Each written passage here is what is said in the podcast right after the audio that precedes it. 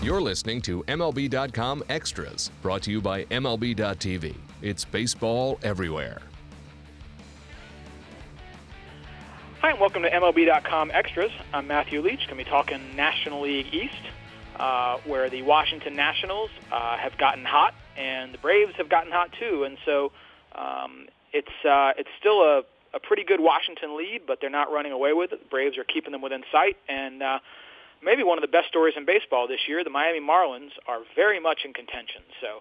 Uh, this is an interesting division. We'll be talking with all five MLB.com beat writers, talking with Bill Ladson about the Washington Nationals.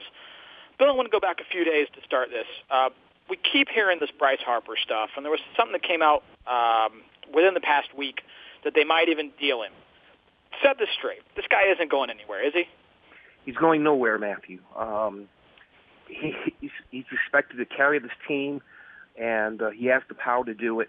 And uh, you know, right now he's not hitting right now, but you know, he'll get it together. I mean, remember he missed like over a month of action because of the thumb injury.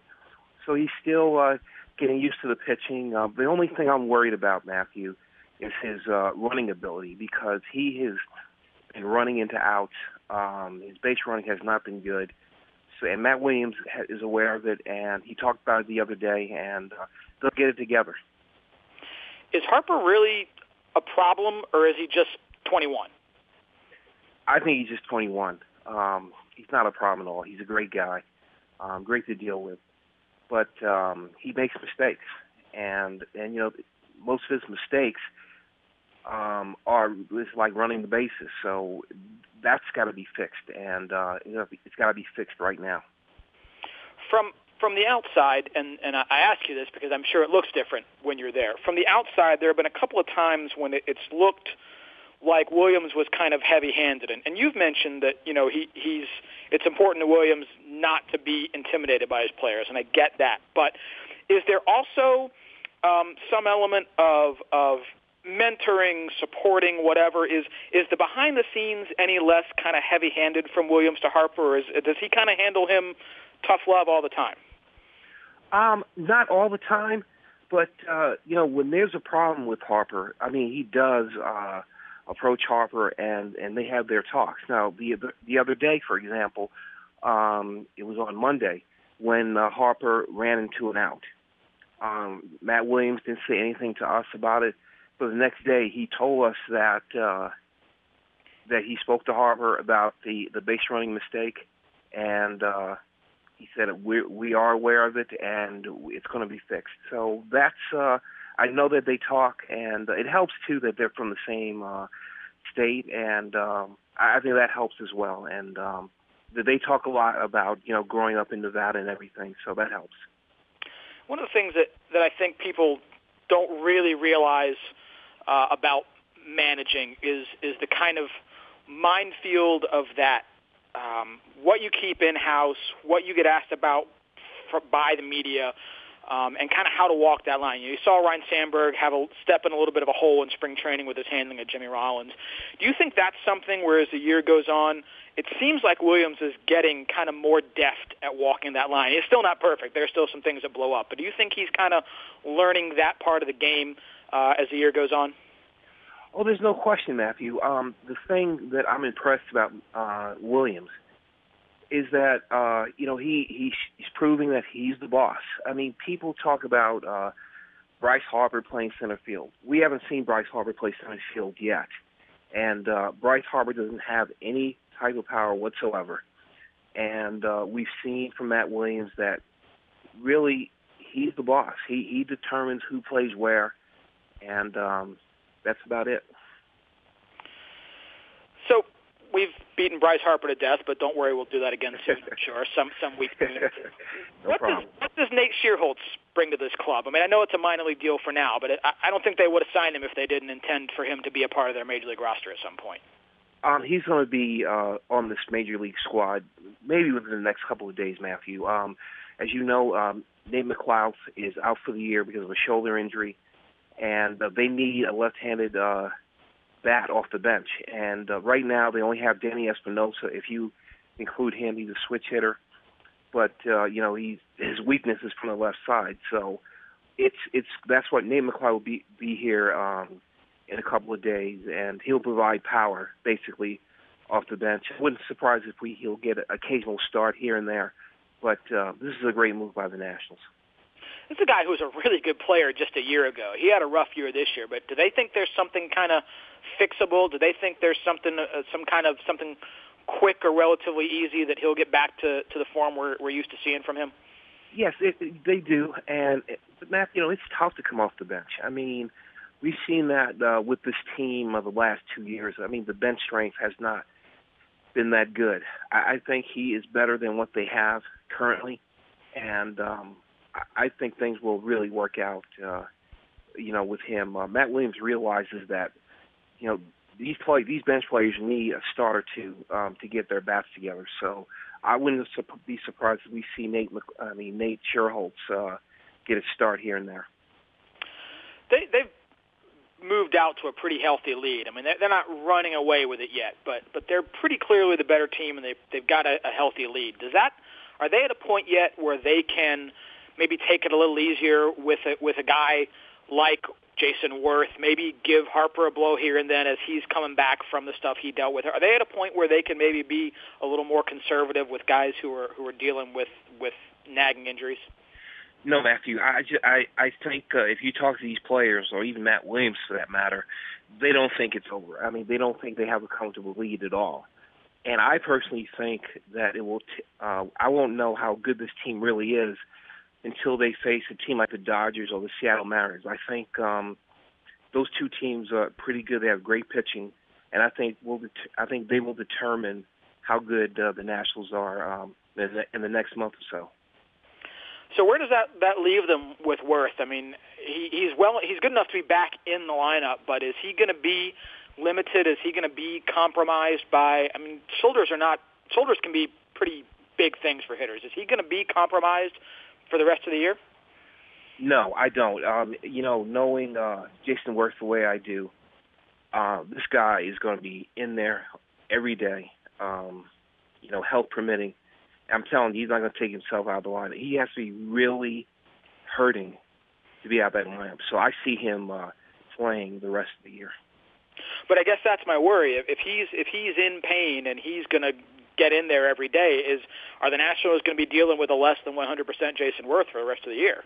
No, I think he's okay right now. Um, I think uh, you know we, we've seen him in the lineup the last uh, couple of days.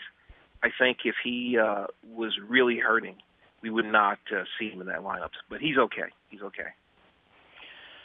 This uh, there's so much interesting about this team. I, I was looking at the numbers, and Stephen Strasburg's strikeouts are back up as high as they've nearly ever been. His walk mm-hmm. rate is the lowest it's ever been in his career. His mm-hmm. home runs are up a little bit by not much, but not much. Why is he giving up more base hits and runs than he has in the past?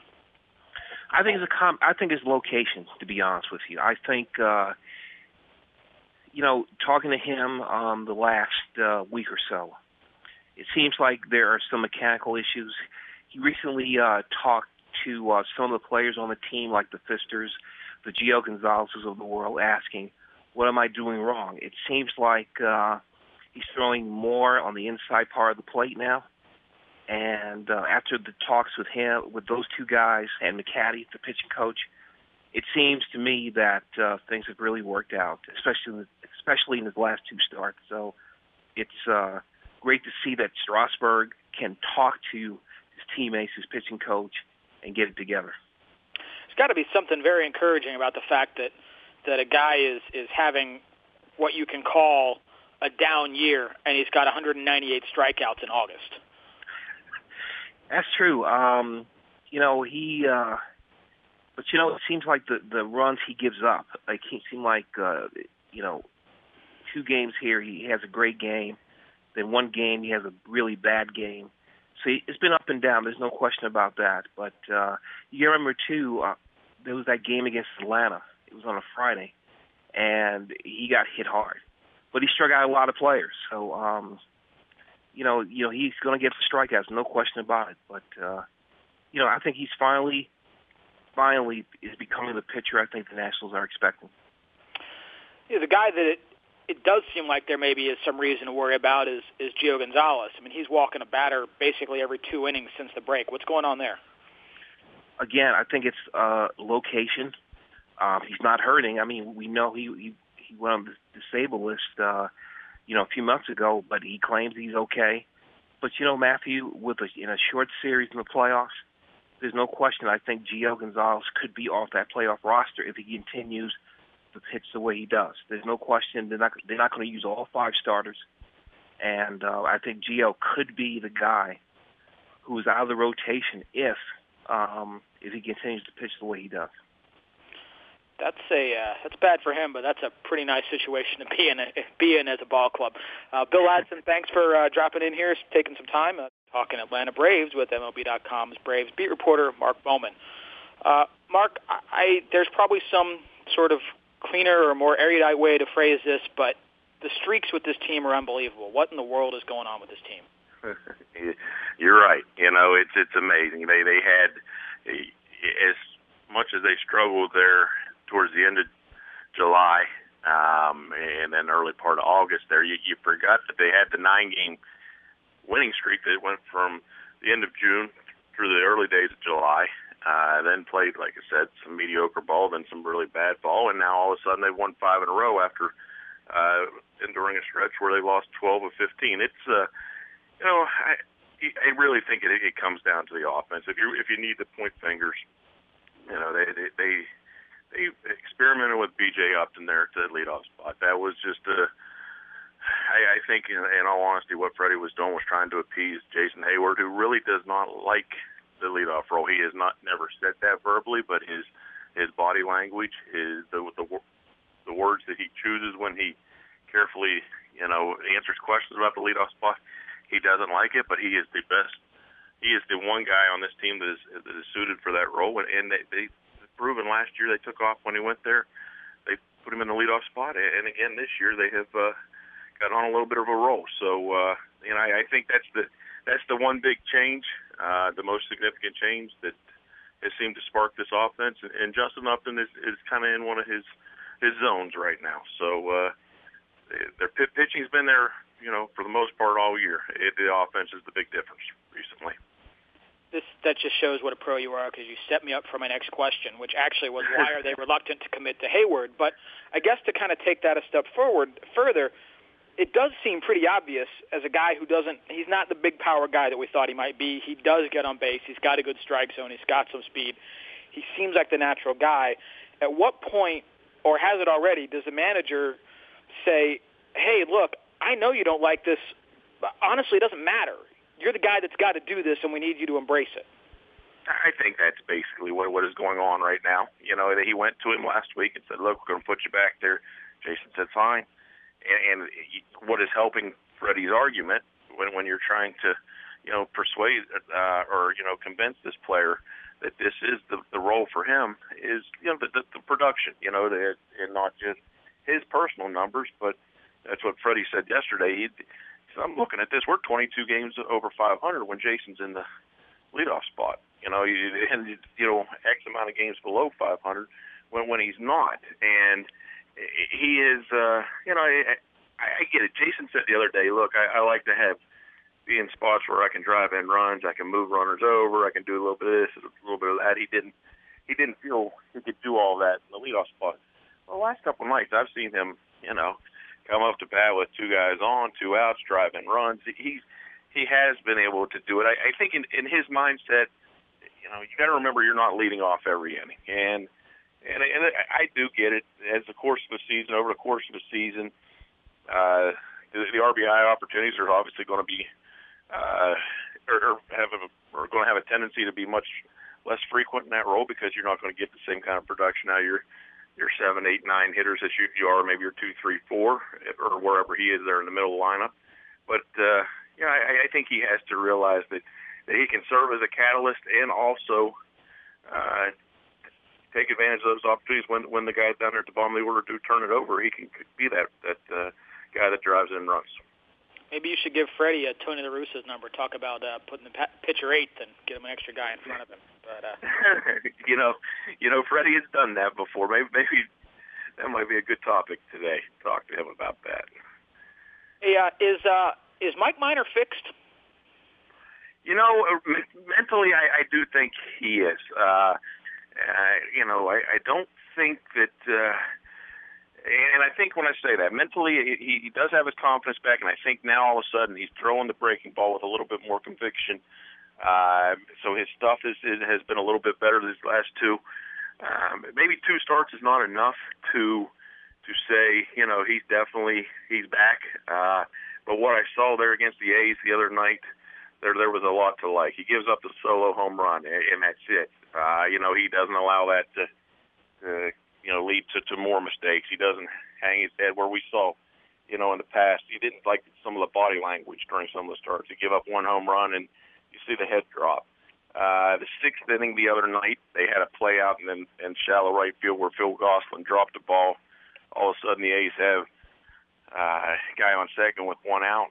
Well, Minor comes right back and, and, and gets two consecutive strikeouts of two right two right-handers, Josh Donaldson and and Norris there, and you, just saw you kind of saw some some of the moxie that you saw last year, some of that confidence, and you really liked what he said after his last two starts about uh, he just needed a mental break. And you know, I, you can analyze what has gone wrong with Mike Minor this year.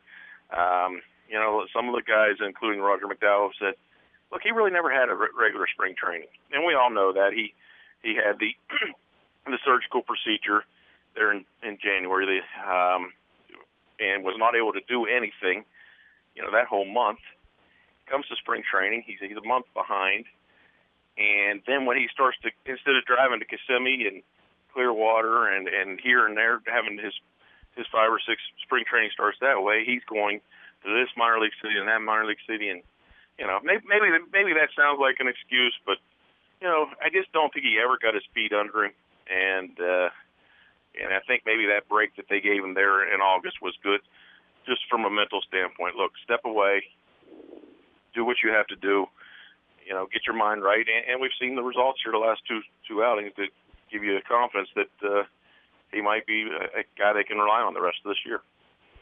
You know, the other thing that, that has really happened here lately is after a after a bit of a uh, his own kind of I don't know what you call it, some some less than ideal times. It seems like maybe Ervin Santana has kind of got it back. He hasn't been great the last couple, but seems like it's been more good than bad here lately after some some rough times mid-season. Is this is this just the sort of normal ups and downs of the season, or is it as pronounced as there was a slump and now he's kind of closer to right again?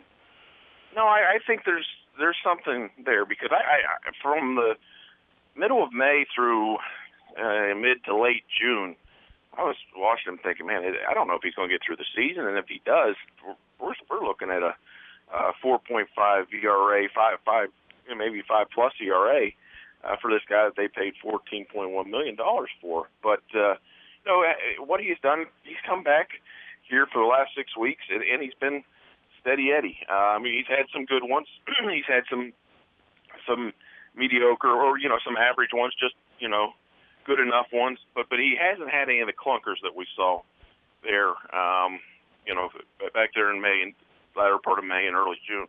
Um, and you know, I, when I look at Ervin Santana, is he a one, number one, or number two? No, but you know, he can be that solid number three. Um, provides a little bit of experience there in that that pitching staff. But you know, same thing with Aaron Harang. Um, you know, he, he I, I don't think I'd start him you know, in game one or game two of a postseason series or anything like that. But but uh, yeah, he's he's a guy who who if he continues to pitch like he has here the last uh, month or so, uh, he's a guy that, that can also be an asset down the stretch. On the offensive side, you know, they thought it seemed like they'd found something at second base, and it seemed like they had they had committed to Tommy La Stella, and now they are not committed to him anymore. What's what's the situation there? Is that a platoon? Is that is there an opportunity for Gosselin to take it entirely? What what's what's the situation at second base there? Yeah, it is very interesting. That, that kind of came out of nowhere, uh, you know, because you know, I think we just even last week we were talking about Tommy La Stella, and he he is he's the steady guy that the guy that's going to put the ball in play for the most part, and he doesn't do a lot of other things for you. His glove is is better than advertised, but still not you know much above average, and and he doesn't bring speed to the table. Now Gosselin does. You know, Gosselin, you know, he he's a guy that, that can also put the ball in play. He had a great three, four months there at Gwinnett before he was called up, and you know, provides a little bit of speed on the bases, a really reliable glove. I, I just think he's the guy that that that, that Fredi and the coaching staff feels more comfortable with right now. Tommy La Stella has hit, I believe it's since the All Star break, he's hit about 240. Um, the the on base percentage has dipped a little bit. You know, if you if if that bat is your one tool and and it's not working, and there's another guy who who can provide the bat, the glove, and, and some legs, I, I think that they're just going to just I, they're not going to completely ditch Tommy, you know, at that second base spot. They'll find the matchups, but if you're asking me who I expect to see uh, get a majority of the playing time there, at least for the next week, you know, just to, it, it, I think it will continue to be Gosselin. And one, the only reason I say for the next week is Phil Gosselin's going to have to prove that he can do it. You know, let, let's not let you know three, four, five games say, oh, well, he's going to be there the rest of this year. But you know, as long as he he continues to be productive there, uh, get a few hits a night, uh, or you know, or you know, have a steady, an average uh, batting average here close to 300, and I think you're going to see him uh, be the guy that, that, that gets the majority of the playing time. Well, don't worry. We'll have a completely different set of uh, of topics, and don't, there'll probably be a, a, a long streak in the other direction or something in a week or two, and we'll, we'll revisit this again. So, uh, uh, Mark Bowman, thanks for taking some time to uh, chat here on MLB.com Extras. Uh, talking Miami Marlins with uh, our MLB.com Marlins beat reporter Joe Frisaro. Uh, Joe, uh, for a couple of weeks now, we've talked about a few weeks now. We've talked about contention, and two weeks ago it sounded theoretical, like you know something they kind of wanted to simulate. They wanted the guys to feel like they're playing in big games. Now it's very real. Uh, what's what's going on here? Yeah, I mean they're I think they're finding a way. I mean, they, you know, that's what you kind of want to see from teams when you get the crunch time. They're finding a way, whether it's uh, the starting pitching stepping up, whether it's Stanton playing at an MVP level, coming through with big plays. Uh, Marcell Ozuna, Christian Yelich, young outfielders who are on the rise, uh, doing their part. Uh, you kind of seen the team growing up and, you know, kind of having that attitude like, hey, let's, uh, you know, let's kind of make this fun. And, uh, you know, the breaks that weren't necessarily going their way early, they're starting to get a few and they're kind of making their own as well. And they're beating good teams in the process. They're winning at home and on the road. And now they find themselves you know, back over 500, which was a, a magical mark. I mean, we got to consider this team two games after the All-Star break was eight under. So, you know, they're playing pretty much as well as anybody in the game uh, since the All-Star break, and uh, they're just going to ride it as far as they can. Re- response in the home market has always been a big deal there. It's always, you know, they, they they're searching, they're hunting. How has the response to this team been? I got to think that this kind of surprising run is something that that would draw some attention and, and catch some eyes. Yeah, it is. I mean, it's a process, and you know, there's still you know some skepticism, and uh, you know, they kind of made their own bed in a lot of ways for that, and uh, you know, they're they're kind of seeing the enthusiasm of the players, and you know, it's an exciting team. It's uh, you know, good guys and you know, easy to cheer for type players, and the market is is responding. You know, uh, a bit. It'll be curious to see if September comes and they're still in the thick of it. You know how that you know affects the gate, but you know right now uh, everything's kind of ticking upwards, and um, you know the team's giving the market plenty to cheer about. You mentioned uh, starting pitching and talking about what things are going on, and, and this is an organization that has always really built itself from starting pitching out. It's really sort of been the priority. Um, you know, they bring in, they made the move for Cosart, which honestly I, I kind of found a baffling move. I mean, I, not acquiring him, but but uh, the, the two part giving up on on Turner to bring him in, where they seem similar, and yet it's worked beautifully. Um, have they fixed something with him, or, or what's going on? Because they seem to have really found something with Cosart. Yeah, I mean, I think we talked about before. I mean, the stuff clearly there. Uh, you know, maybe some of the command, uh, maybe some of the you know secondary pitches, but you know his stuff's uh, looking pretty electric. I mean, he's got a cutter, he's uh, he's got a changeup. Um, you know, the fastball's good.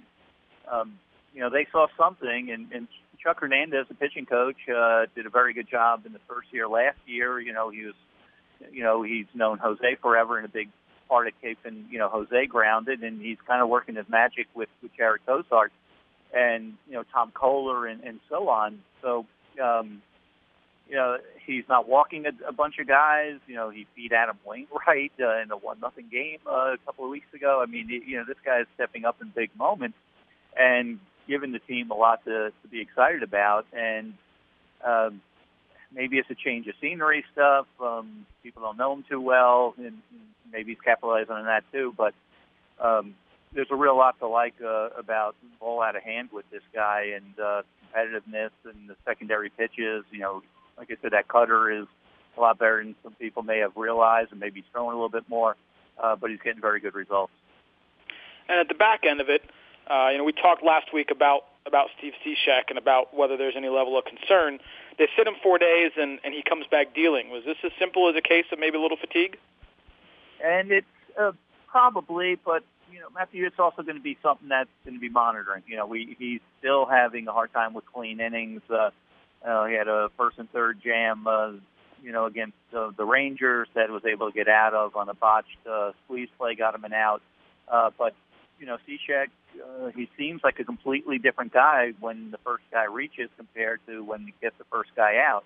And you know, it's just going to be something to monitor with Steve. The more innings he throws, and as we noted, you know, you got a lockdown closer and you're playing meaningful games in September, you feel a lot better about your chances than if you don't. And you know, it's certainly there with Cishek. He's got he's got a track record, but it's still something I think you're going to have to monitor all the way through. So, if they have to keep an eye on it, what's Plan B? Uh, I mean, they they made it through one game. You're, going to need your starters going seven or eight and then you're going to have to hope that Bryan Morris, AJ Ramos, or Mike Dunn, one of those three, if not all three, are used to get out in the ninth inning for for the save. But um, they're not there right now. But you know, it's you know they're they're certainly hopeful that Steve uh, you know pitches at you know the, the level he was the first couple of months of the season. Talking about Morris, there was a note on on Marlins.com in the last couple of days about what a difference there was in the bullpen when he arrived. Now, you know, obviously one guy, even a closer, really isn't going to turn around an entire bullpen. But uh, what what is going on that this bullpen has been so much more effective recently than it was earlier in the year? I think you know part of it is is the starting pitching. You know, when the when the starters go deeper, this they got good arms here. Uh, but like any place, if you're overextending, overexposing, when you're putting guys in their best position to succeed, is obviously when you can have your most success. And um, you know, I, I have to credit the starting pitching. And now with Henderson Alvarez back, you know, you could count on seven, eight with him, if not nine. Um, it, it just seems to just really make them all much more effective. And Matthew, just uh, something to keep an eye on with the bullpen. Uh, it kind of could be almost like a you know a late August trade. Carter Capps is getting close to uh, you know throwing some game action in in up in uh, in some rehab assignments you know, he had the the elbow issue that we many feared was going to lead to Tommy John surgery several months ago. A lot of people wrote him off, but if he comes back, he could be, you know, as a guy throwing 100 miles an hour, uh, helping that back into the bullpen. So, so keep an eye on Carter Capps. He could be almost like a late trade for them uh, if he doesn't have any further setbacks. You had a piece uh, earlier this week on uh, on the Marlins outfield, and and uh, you know everybody knows Giancarlo Stanton. And uh, you know, Yelich actually seems like a fairly kind of polished player for a young guy. He he's he seems to have a nice strike zone. He gets on base. He kind of has a little of that all-around game. The guy that really intrigues me is uh, Marcell Ozuna. He seems like a guy who's still developing, who's still getting. You know, he's he's walking more this year. He's also striking out more. Uh, but he you know he's got power. Um, what kind of player do you think this guy turns into with a few years' experience? he's a guy. It's interesting, Matthew, with him because it, like one of his favorite players growing up is is Vladimir Guerrero, and there's some Guerrero in there. And if he could get the consistency, we're talking about an all-star caliber guy. But you know, there's moments you look, he looks lost. I mean, I've seen him on some so many like you know not top ten highlights, swinging and falling to one knee. Uh, you know, overrunning a base and you know getting himself out in the base pass. But but this guy, the the talent there is you know, we're looking at a 25, 90 type guy, and if he could get close to hitting 280, 290, you know, we're going to be looking at a guy with a very good defensive player as well. You know that that could be a very big impact player for many years in this league. He's just 23 years old. Right, that's to me the thing that stands out, and that was the point you made is that is that none of these guys are really are really finished products. I mean, uh, what what kind of upside do you think there is there is in Yelich? I mean, uh, this is a guy you know is kind of spoken of as like a maybe a batting champion guy. We're not really seeing the high average, but he seems to have a really kind of well-rounded game. Yeah, I mean, he's it's funny with all three of those because obviously Stanton is who he is, over the course of the next three four years, all three of them are potential hit at number three spot type guys. Ozuna may be more of a cleanup guy, but you know, guys that could hit three and four in your lineup Yelich, you know, he's the guy that many think is just going to be just as really good offensive player for a long time. Plus, he's a, a good athlete. He doesn't have the strongest throwing arm, so he's not going to be a real, real elite, you know, complete outfielder. But he covers ground. Uh, he's a bit of a gamer as well. And, you know, just offensively, him hitting leadoff, or I think he's probably going to be best suited on this team with Dylan Stanton around hitting second, but they don't have that guy yet to, to lead off, so he has to do it. Um, but you know, just 22 years old, um, you know, mature beyond his years, grounded, you know, uh, and just seems to have a, a real grasp for it. Uh, back to Ozuna real fast. Here's a guy who just has real love for the game and, and energy, and just kind of plays the game real loosey goosey. He doesn't get intimidated by the moments, and he'll come up with with big moments as well. So, and those two guys also won a championship at low A ball in Greensboro, and then played for the Florida State League championship the year later on team with Jose Fernandez. Uh, so they, you know, Yelich and Ozuna have some history playing together, and you know, two really big parts. And, and Matthew, two guys I fully expect will be uh, extension candidates who sign either this offseason or the year after. As this team uh, has worked its way back in, uh, one of the things that's happened is they've been really good at home, and actually they've been really good at home all year. But they're coming up on what is a potentially a very tough road trip. I mean, the Rockies aren't a great team, but everybody knows that's a tough place to play. And they see the Correct. Angels, uh, and then they see the Braves. I mean, that's a tough trip. What what do they need to do to kind of make that trip work? I mean, I, I don't. I, I doubt you go into that expecting to reel off seven or eight wins, but to kind of get at, get through that trip intact, what do they need to do? Yeah, they're going to have to hit. I mean, you know, uh, pitching's obvious. You know, if, you know, you go to Coors Field, you're going to have to pitch. Obviously, you face the Angels, got to pitch, but they're going to have to hit more. I mean, they, you know, they're just kind of squeaking by. Their one-run games has been great. You know, low-scoring type games, and they find the way to win. But they're going to have to find. They're going to have to score more runs. You know, uh, Garrett Jones is going to have to step up. Casey McGehee, who was so good, you know, first you know three four months, has you know not been driving in runs this month uh, he's going to have to offer much more protection for Stanton, or you're not going to see. You're going to see like you know Stanton getting a walk off win against the Rangers with runners on first and second. You're going to see teams just put him on and take their chances with cases the bases loaded if he doesn't you know start you know picking up the pace like he did earlier. So. Um, Saltalamacchia as well. You know, he's going to have to hit more consistency, uh, consistently. Um, that's to me. I mean, you're going to go play the Angels. You, you're going to win two one. You know, take that series winning two one all the time. I, you know, you, you you hope, but you kind of are skeptical. So um, I think we're going to have to see much more offense down the stretch. Joe Fusaro, thanks for joining us here on uh, MLB.com Extras. Appreciate you taking the time. Going to be talking New York Mets with MLB.com's Mets beat reporter Anthony DiComo. Um, it's uh, things have kind of turned against the Mets here the last few weeks after a, a pretty encouraging season, but it does seem like there's some some good news here um, with Jacob Degrom seemingly with a minor injury and on the way back. Um, what's the status with him? Yeah, Jacob Degrom has been throwing a couple of bullpen sessions, um, and it sounds like he's he's very close to returning. Uh, he should start against. Uh, he should come off the disabled list when he's eligible. Um, the thing with him is, you know, this is again, like you said, a season for the Mets where they're really out of it at this point. Uh, you know, looking at them honestly they're really out of the race, and they've got this bright young pitcher, a guy who's in the Rookie of the Year race, uh, a guy who's really probably been the brightest spot for the whole team this summer, uh, a guy who kind of came out of nowhere, and they're going to do everything they can to protect him down the stretch. Uh, if there's any indication that his shoulder is not 100% when he's going along here in August, September, you know they're going to take every precaution. They're going to take him out of games. They're going to shut him down early. Uh, they'd love for him to finish strong. They'd love for him to go ahead and and pitch as he has been and win the Rookie of the Year. Uh, but they're not going to do that at the expense of his future either. Uh, you are unsurprisingly a step ahead of me. I mean, I almost wonder, and I have no lack of faith in their doctors or trainers, but this is really quick when you're talking about a shoulder, which is always terrifying. Is there any anybody asking what's the rush here, or is it really just it was that minor? This was just a little rest, and he's totally good to go.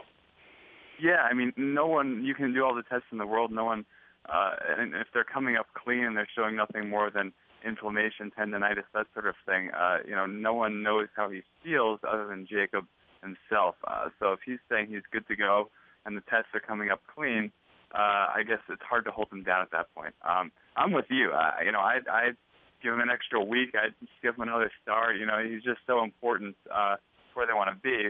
The one thing the Mets do want to accomplish this year is they sort of set him at an inning of 180, a limit of 185 innings, and they'd like to hit that if they can because if he goes into this winter having pitched 185 this year, that sets him up next year to where he really wouldn't have an, a, a limit. It would be, you know, in that 215 range, which most pitchers don't get to anyways.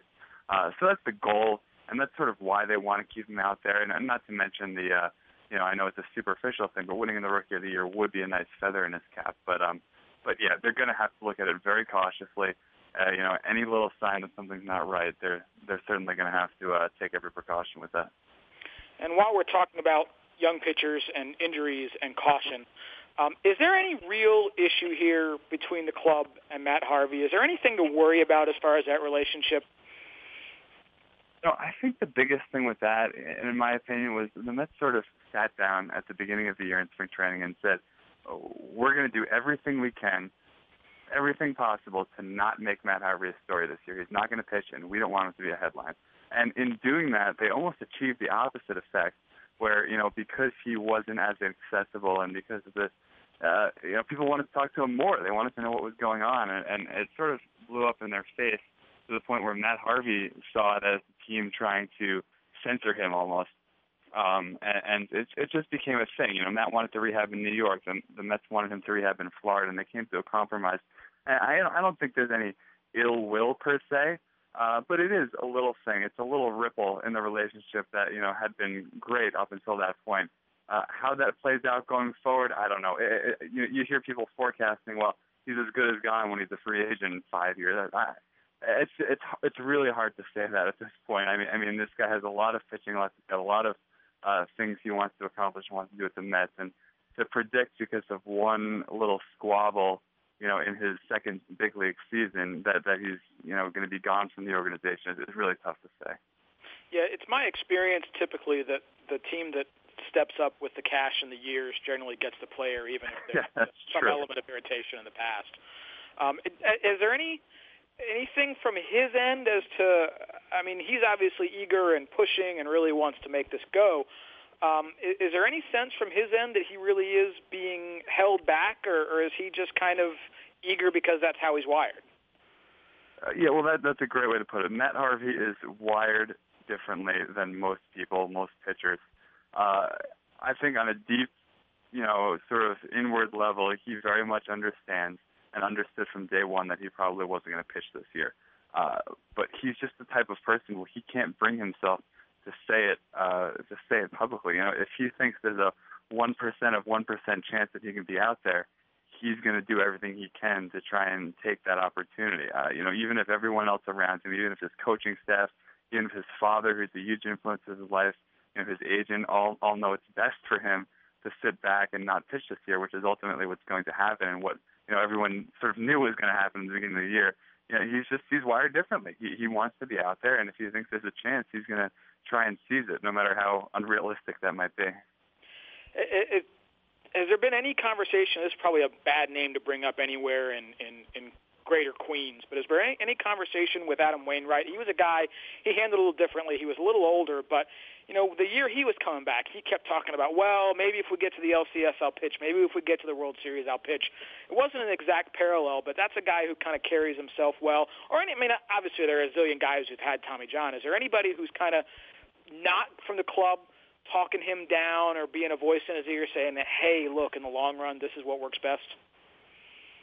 Yeah, I mean, I, I think you know, Wainwright's actually an interesting parallel because he was one of the guys Matt Harvey was uh, was looking at originally. You know, and he didn't want to have Tommy John surgery in the first place.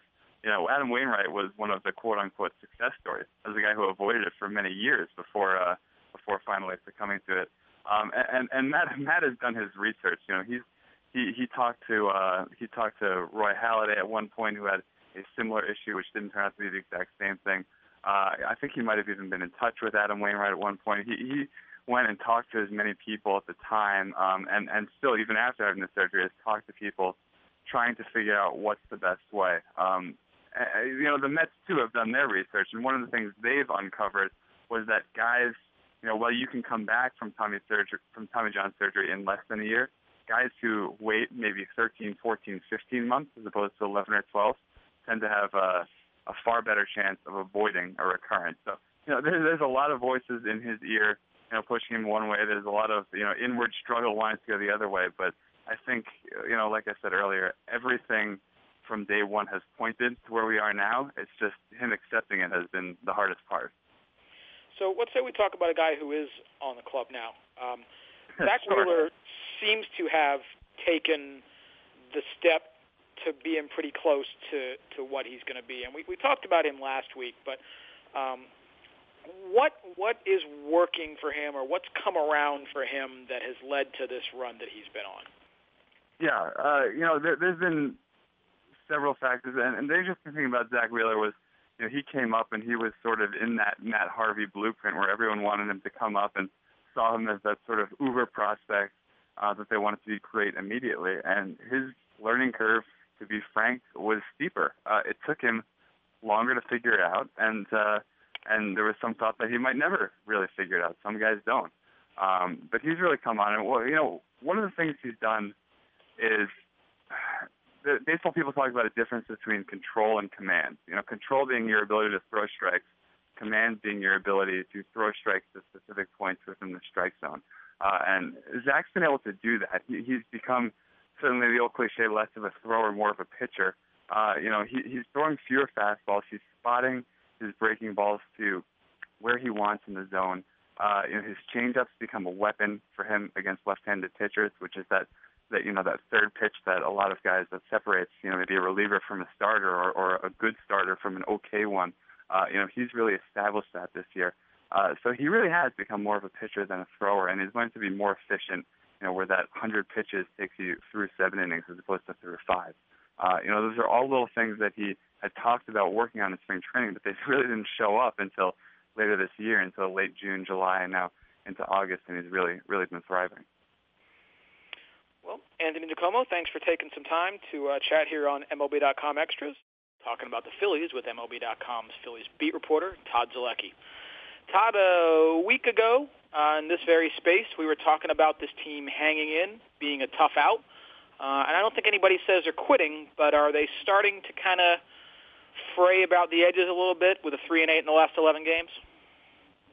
Yeah, I, I think so. And you know, there's a lot of talk about you know balancing the trying to win ball games versus trying to evaluate um, talent for the future and trying to get a good look at guys. And and that's you know, I, I think these last 11 games are definitely moving the Phillies in that direction. And and I know that might surprise some people to hear that, but uh, you know, I'm talking to some people in the organization. They say right now, um, you know, you can still you can still try to win games and, and evaluate players, but at some point they're definitely going to get to the point uh, where it's clearly just just evaluating players. So if it means sitting a guy, a veteran guy, for a few days, you know, it, it sounds like they're at least more open to, to getting to that point.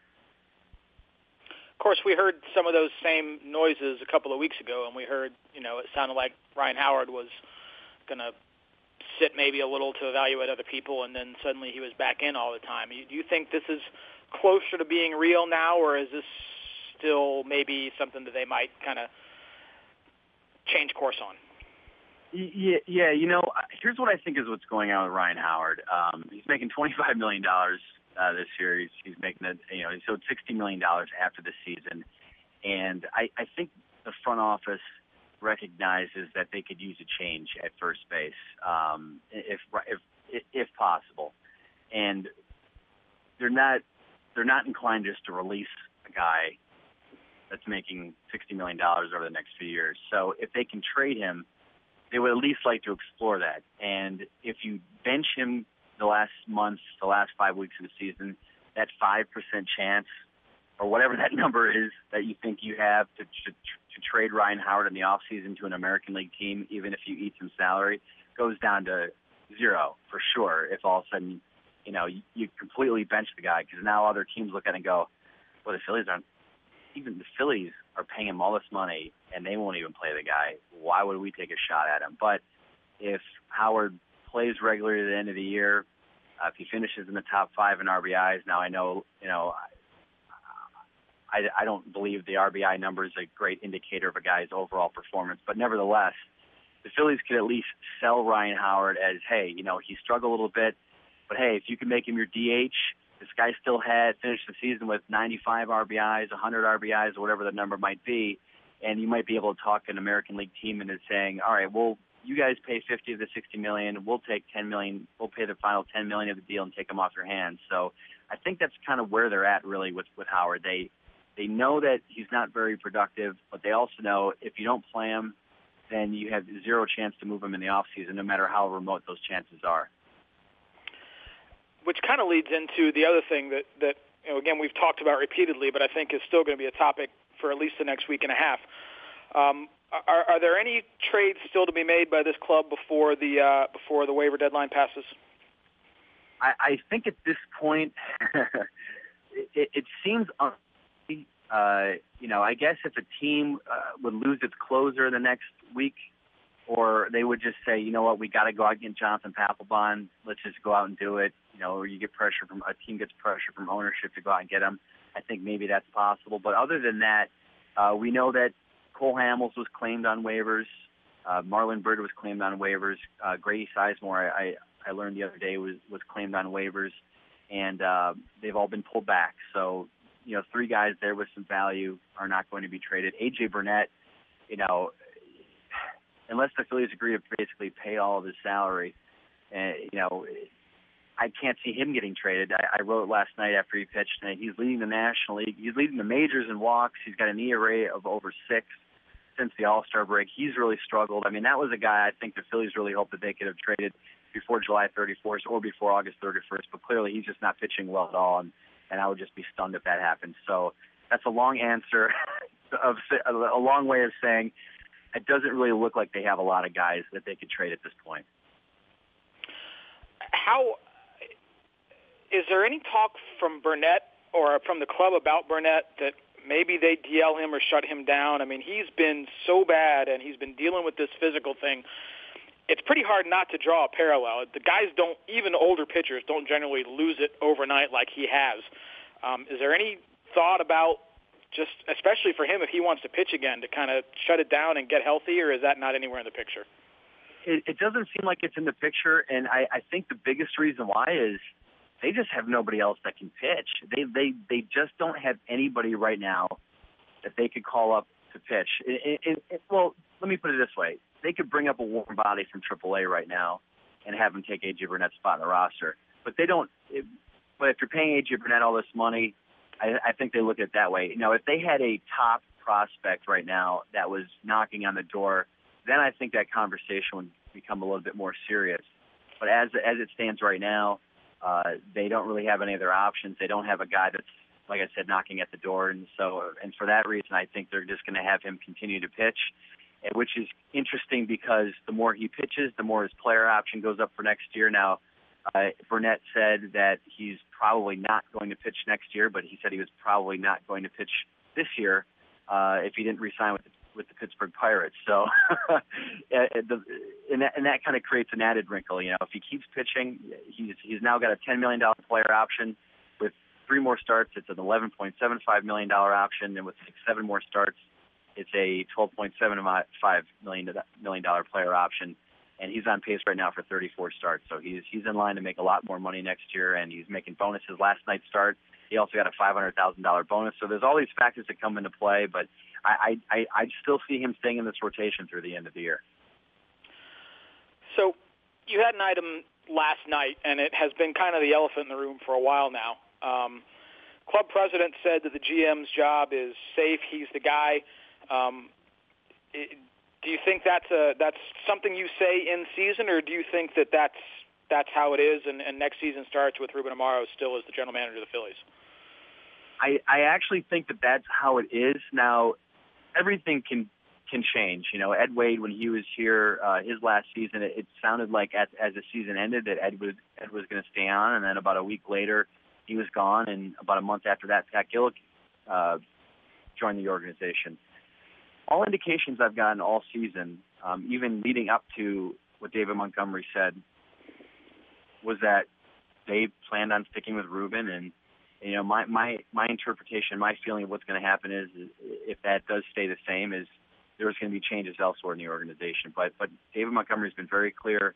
Uh, he said it to me in spring training. He, he said it to the Philadelphia Inquirer in, in June and, and he kind of repeated it again yesterday that you know Ruben was part of a lot of success of this organization and while things have not worked out you know, he doesn't believe that the the blame is, is squarely on him. You know, Pat Gillick is still involved in the decision making process in some capacity.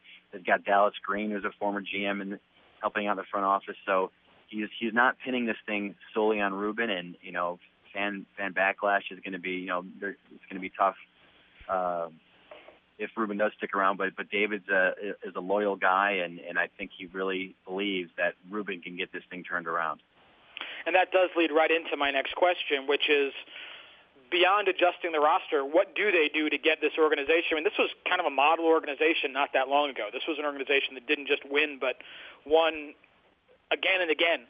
Uh, what do they do to kind of get back to, to where they are an organization that people emulate? Well, that, that is the, the big mystery is, you know, what is the plan here? Um, I, I, I talked with Ruben about this in Anaheim recently, and – I said, "What is the plan?" And you know, I, I understand that he's not going to say, "Well, here here are the free agents we're going to target in the off season. These are the trades we want to make." I, I, I get that part, um, but basically, he just said we need to we need to improve our offense and we need to improve our starting pitching. And I think it certainly goes deeper than that.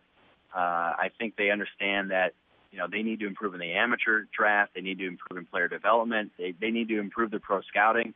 Uh, so there are improvements that they need to to take. I think that they are going to become more involved in the sabermetrics, something that they've kind of they've been very proud of the fact that they're a, a, a very scout heavy organization. I don't think that'll change in some regards, but I think they will maybe take some of these modern metrics a little bit more seriously and maybe allow them to carry a little bit more weight going forward. Uh, because I think if they had done it in the past, it might have changed their decision making. Uh, at least changed some opinions on some guys. So the, there are going to, I think they are working on changing their thinking a little bit, but he he's, he he hasn't really uh, communicated that to uh, the, the media or the fan base, and I guess part of that is, you know, in his point of view, is proprietary information, and he's not going to tip his hand in terms of what exactly they're going to do before they actually go out and do it. Sure, no, that makes sense. And and to not to jump all over, but the last thing I got for you here, um, Ken Giles' numbers are ludicrous, and and yeah they're they're far better than they were in the minors, really. So, I mean, the the two things I'm wondering are one, why is he not walking guys anymore when he walked guys this year in AAA, and is he a guy who maybe closes next year? Yeah, and going to your first question, the command question, he's really been able to throw that slider. Uh, he's, he's he's able to command the slider, I think, a lot more than he was earlier this season. We uh, talking to Ryne Sandberg, he says the slider he is throwing now does not look anything like the slider he was throwing in spring training when I saw him. I mean, he was really having a hard time with that pitch, uh, getting it over consistently. Now he's able to throw it for a first pitch strike in a lot of situations uh, to certain batters, and now all of a sudden the, hit, the hitter is kind of like, all right, now I'm in trouble. And uh, and I, so I think that has a big part to do with it. In terms of closing, I think if they can move Papelbon in the off season, and, and granted, they've been trying to trade him since the July 31st trade, deadline of 2013 and without any luck. But if they can trade down to Papelbon this offseason, I mean, they want Ken Giles to close. They see him as their closer. They want him to be their closer. But right now they're paying Jonathan Papelbon all this money, and they they they do like the um, the influence actually Papelbon has had on some of these younger relievers in terms of teaching them how to pitch and be effective relievers. But yes, I do see Ken Giles as the closer next year. Uh, I think preferably they trade Papelbon before that happens, but uh, certainly it makes the most sense because Ken Giles is your future as a closer, and you know, Jonathan Papelbon is not. All right. Well, I'm sure we will have plenty more to talk about in a week. Uh, Todd Zolecki, thanks for uh, dropping by to talk Phillies. This is MLB.com Extras. Thanks for listening.